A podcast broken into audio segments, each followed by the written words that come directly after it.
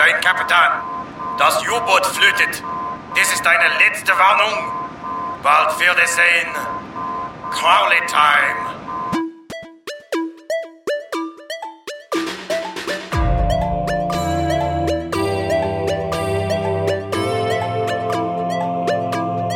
Crowley time!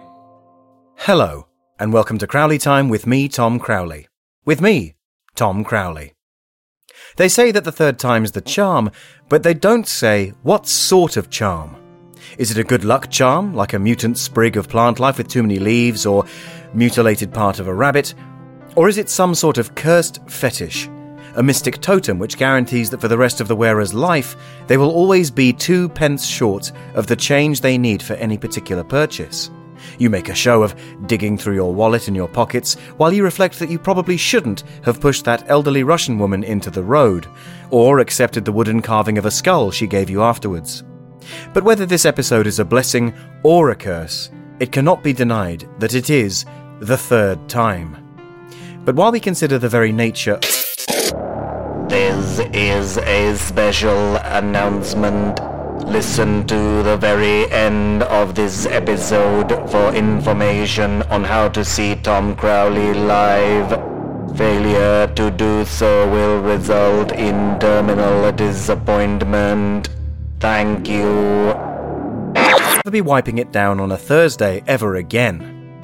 So, cross your fingers, turn around three times, and bite your knees for luck as we set sail across a sea of nightmares.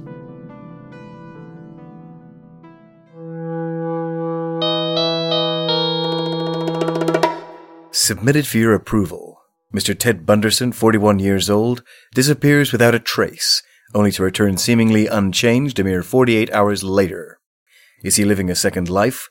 Has he been attacked? Or could this be the work of some alien force? I'll give you a hint. It's aliens. In the twilight. Cut. What did you make of that one, Buzz? I thought it was pretty good. Yeah, the delivery was great, Rod, only, um, you sort of gave away the ending there. Well, you don't want to risk confusing people, you know? Then they might lose interest in the picture. I gotta say, I still think we can leave a little more room for ambiguity there. I suppose you're the one looking down the barrel here, Buzz, so I'll take your word for it. Great, thanks.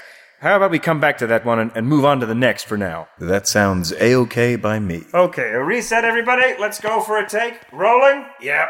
Sound speed. Yep. And action.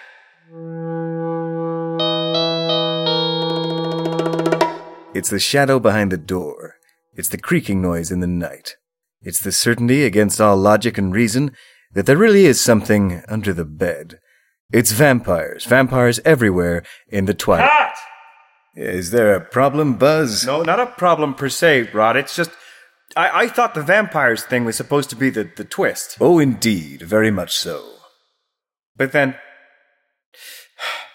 Oh, okay, let's move on. Move on, move on, next intro. Okay, let's reset everyone. Rolling. Yep. Sound speed. Yep. Action.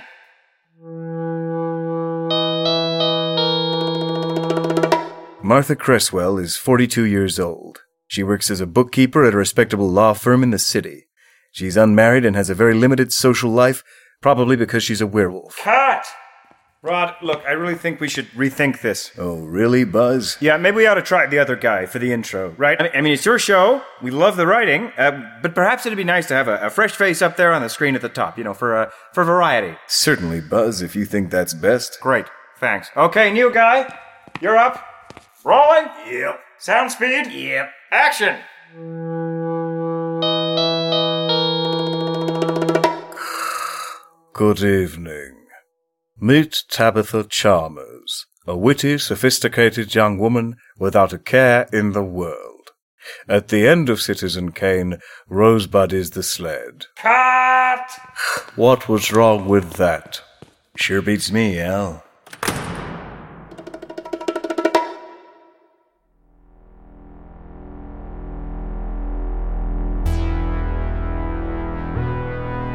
These are the diaries of Link Tangent, space cartographer, faithfully maintained and preserved in case I fall into a space hole and people want to know what I've been up to.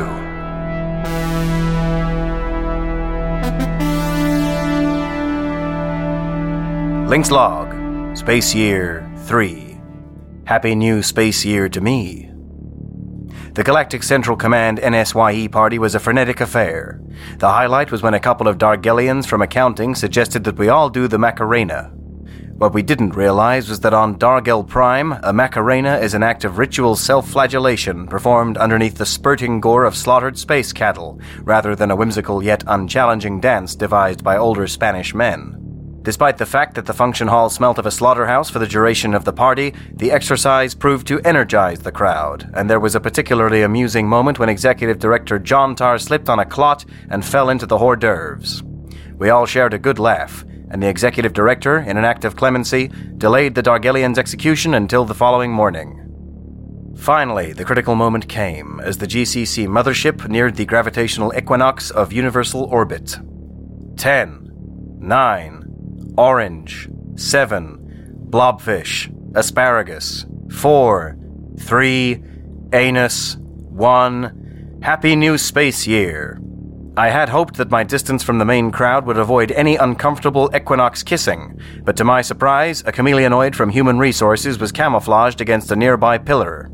Cue an unexpected three minutes with his impossibly long, extendable tongue shoved down the back of my throat and down my esophagus, through my stomach, and ending somewhere around my large intestine.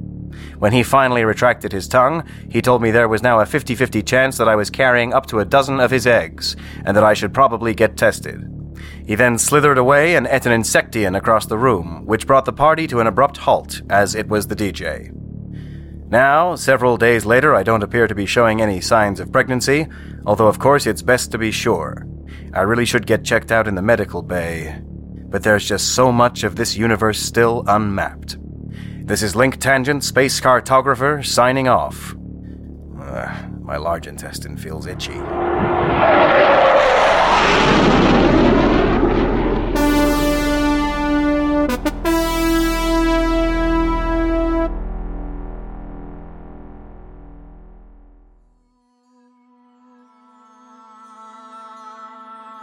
The City of London is beset by many plagues.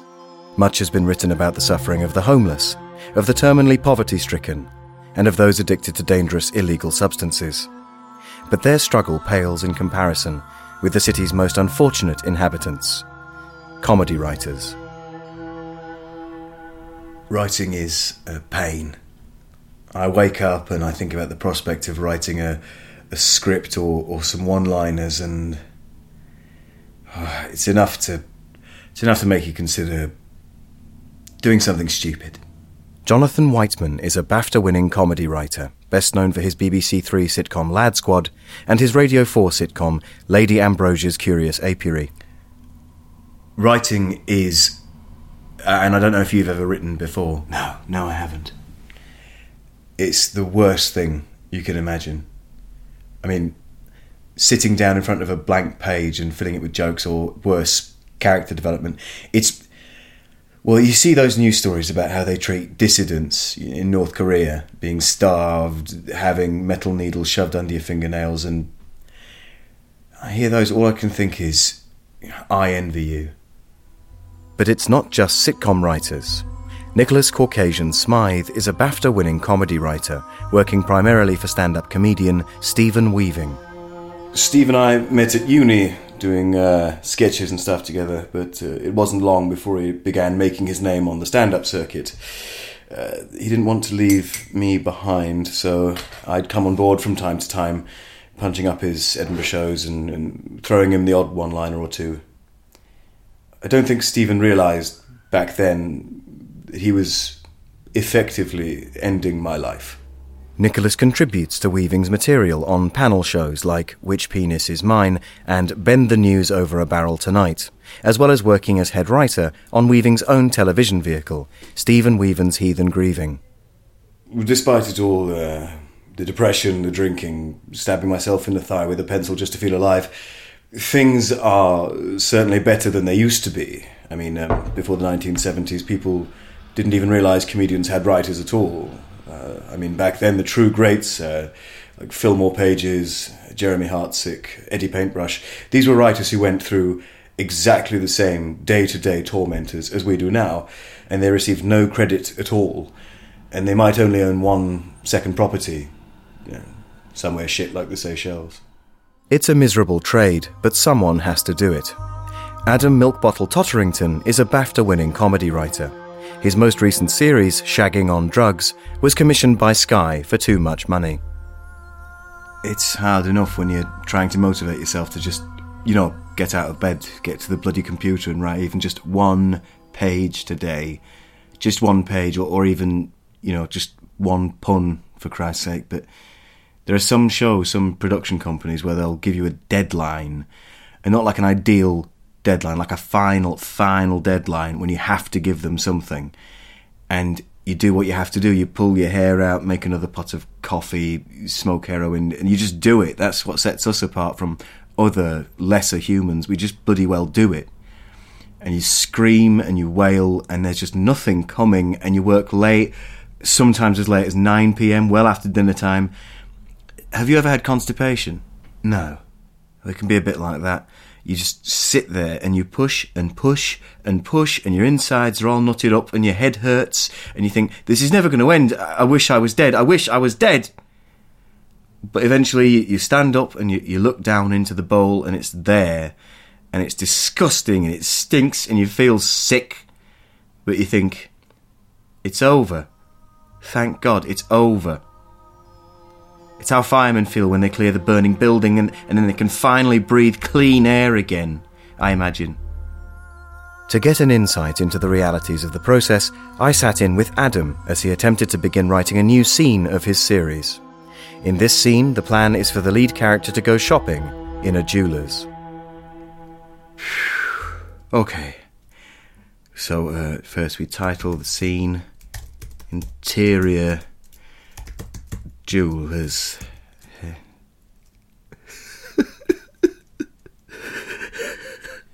shh, shh, shh, shh. It's all right. It's all right.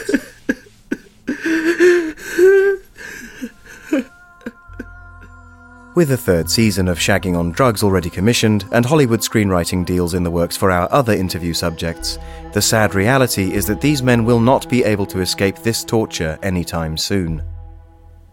My wife's brother is a policeman, and he sometimes says things like, oh, writing jokes, that must be fun. And I say, You don't understand. If you're not a comedy writer, how can you? What I do is the hardest, most agonizing, most grueling work a person can do without actually having a job. If you've been affected by any of the issues in today's programme, BBC Writers' Room is accepting submissions now.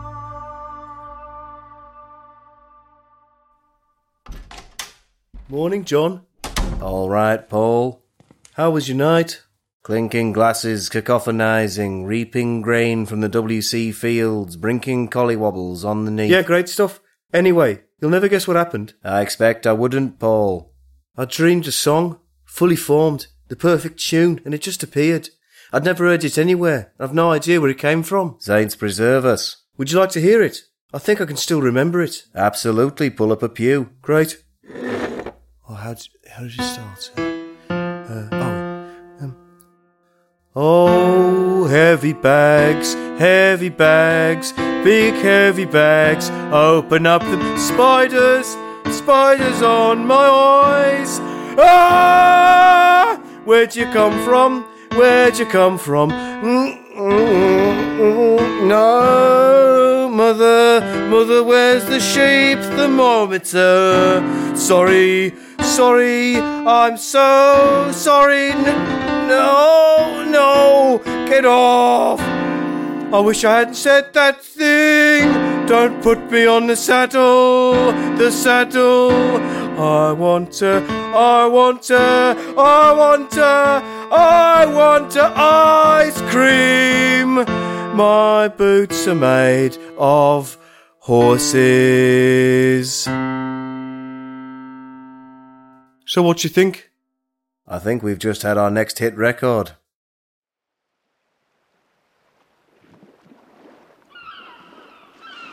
All right, mate. Oh, hi, mate. Yeah, I'm, I'm good. I'm good. How are you? I'm all right. I'm all right. Uh, yeah, things are good. Uh, uh, you're all uh, how, how's things going with that uh, that promotion? Well, thanks for asking, mate. Uh, the interview went really well. Uh, I'm waiting to hear back about the uh, decision, the final decision. But uh, so far, it sounds good. I've heard a lot of promising rumbles. Rumbles, yeah, great.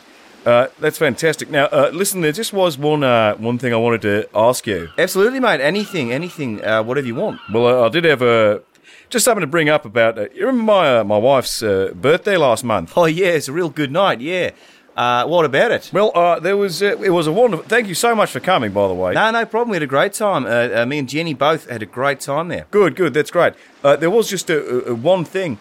Uh, I remember uh, uh, when you first got there, uh, you said to my wife um, that she looked uh, really good for her age. Oh, yeah, mate. Well, i- you know, it was just a sort of light-hearted comment, but uh, genuinely, she looked fabulous that evening. I think she's a beautiful woman. And uh, yeah, I I hope that that was received in the spirit I intended it. Well, so here's my problem. Uh, it was not received uh, in that spirit whatsoever. Oh, no. Yeah, yeah. Uh, you see, my as you know, uh, my wife is quite sensitive about um, her age. I know it's silly. Uh, she's a gorgeous woman. I know, as you said, she's wonderful. She's a wonderful lady, uh, and as you pointed out, she looks fabulous. But she does get a little bit tender about that sort of thing being brought up. It was her birthday, mate. They had the words, you know, happy 41st birthday all over the wall. Yeah, I know that. I know that. But there's a sort of a fair play thing going on here. You know, they're sort of bringing up a lady's age. I know we live in this new age of enlightenment, but still, it's a little bit of a sore area. Oh, well, I didn't mean anything serious by it, you know. I just wanted to say she looked really good. I thought she was looking fabulous that evening. She looked fabulous in the in the dress she was wearing. Uh, you're a very lucky man, mate. Yeah, thanks, mate. Yeah, yeah. No, I, I feel lucky. I feel very, very lucky. But uh, here's the thing. Um, she she was quite put out by the comments.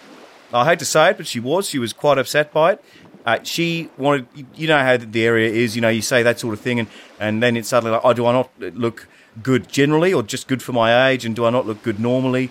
Uh, that sort of thing. That can really uh, throw someone off their game. You No, know. yeah, yeah, yeah, yeah. No, I know what you're saying. I just didn't mean anything serious by it. You know, I just wanted to say she looked nice. I mean, I can clear this up if you want. Well, it's it, there's nothing to clear up really, mate. Like it's not even particularly about that. It's more the fact that you saying that meant that I've now had to spend you know the last month basically telling her she looks great uh, all the time, and uh, to the point where it almost seems insincere. You know what I mean?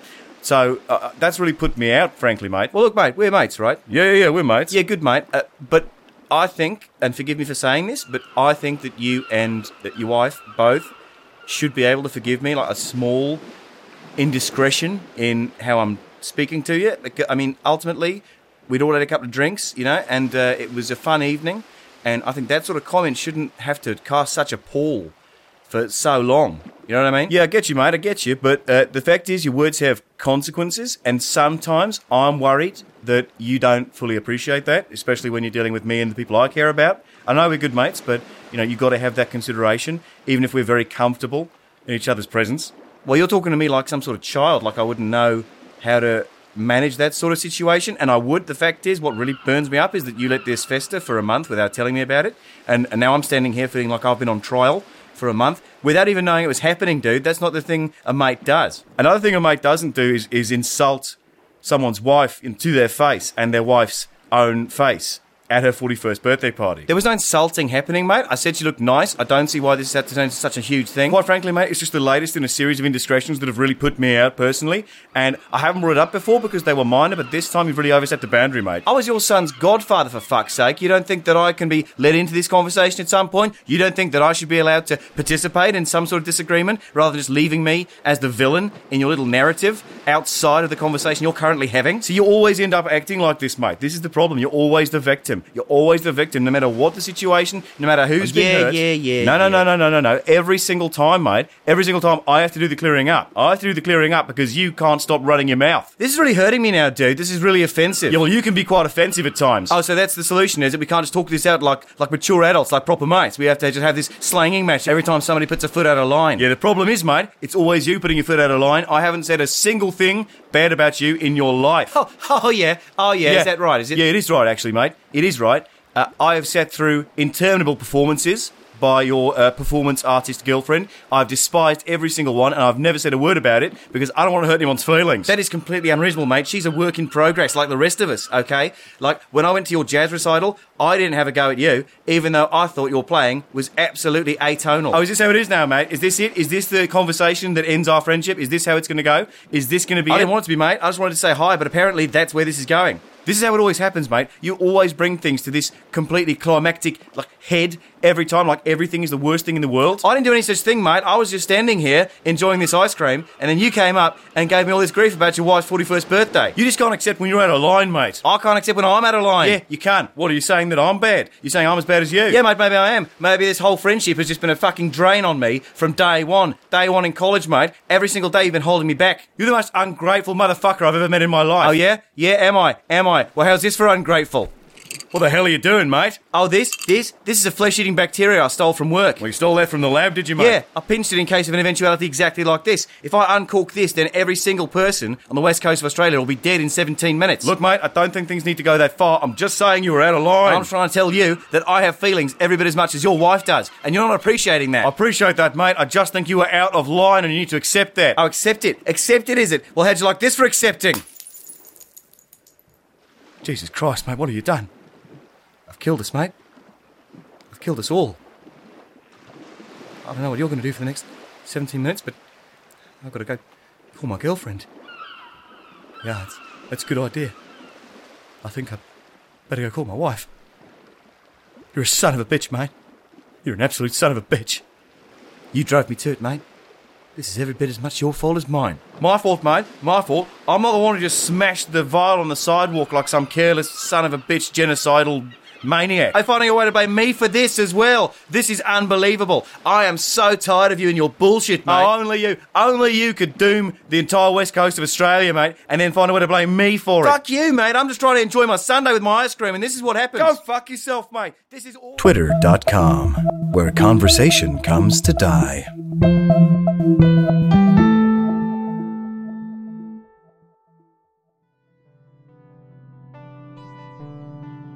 Ahoy!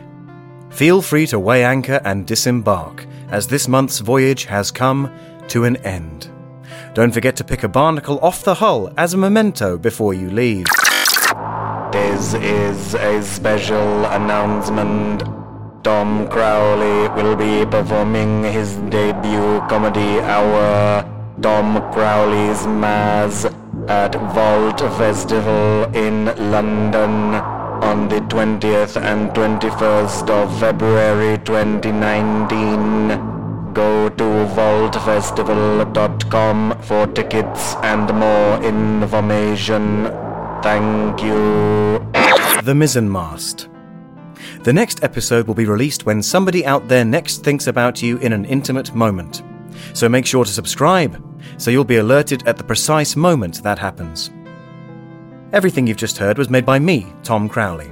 If you've enjoyed my offerings, please give this show a nice review on iTunes, Stitcher, or your podcast basket of choice.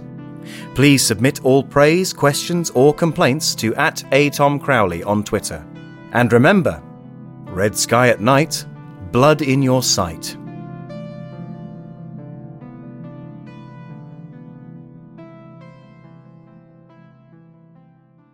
Thanks for doing that plug for my show, Plugbot. I really appreciate it. Where's my 50 quid? Oh, uh, uh, here, here. Uh, where do I put it? Put it into my slot. I, I don't. I don't really want to. Put it into my slot. All right, fine, fine. Mm, mm, mm, harder.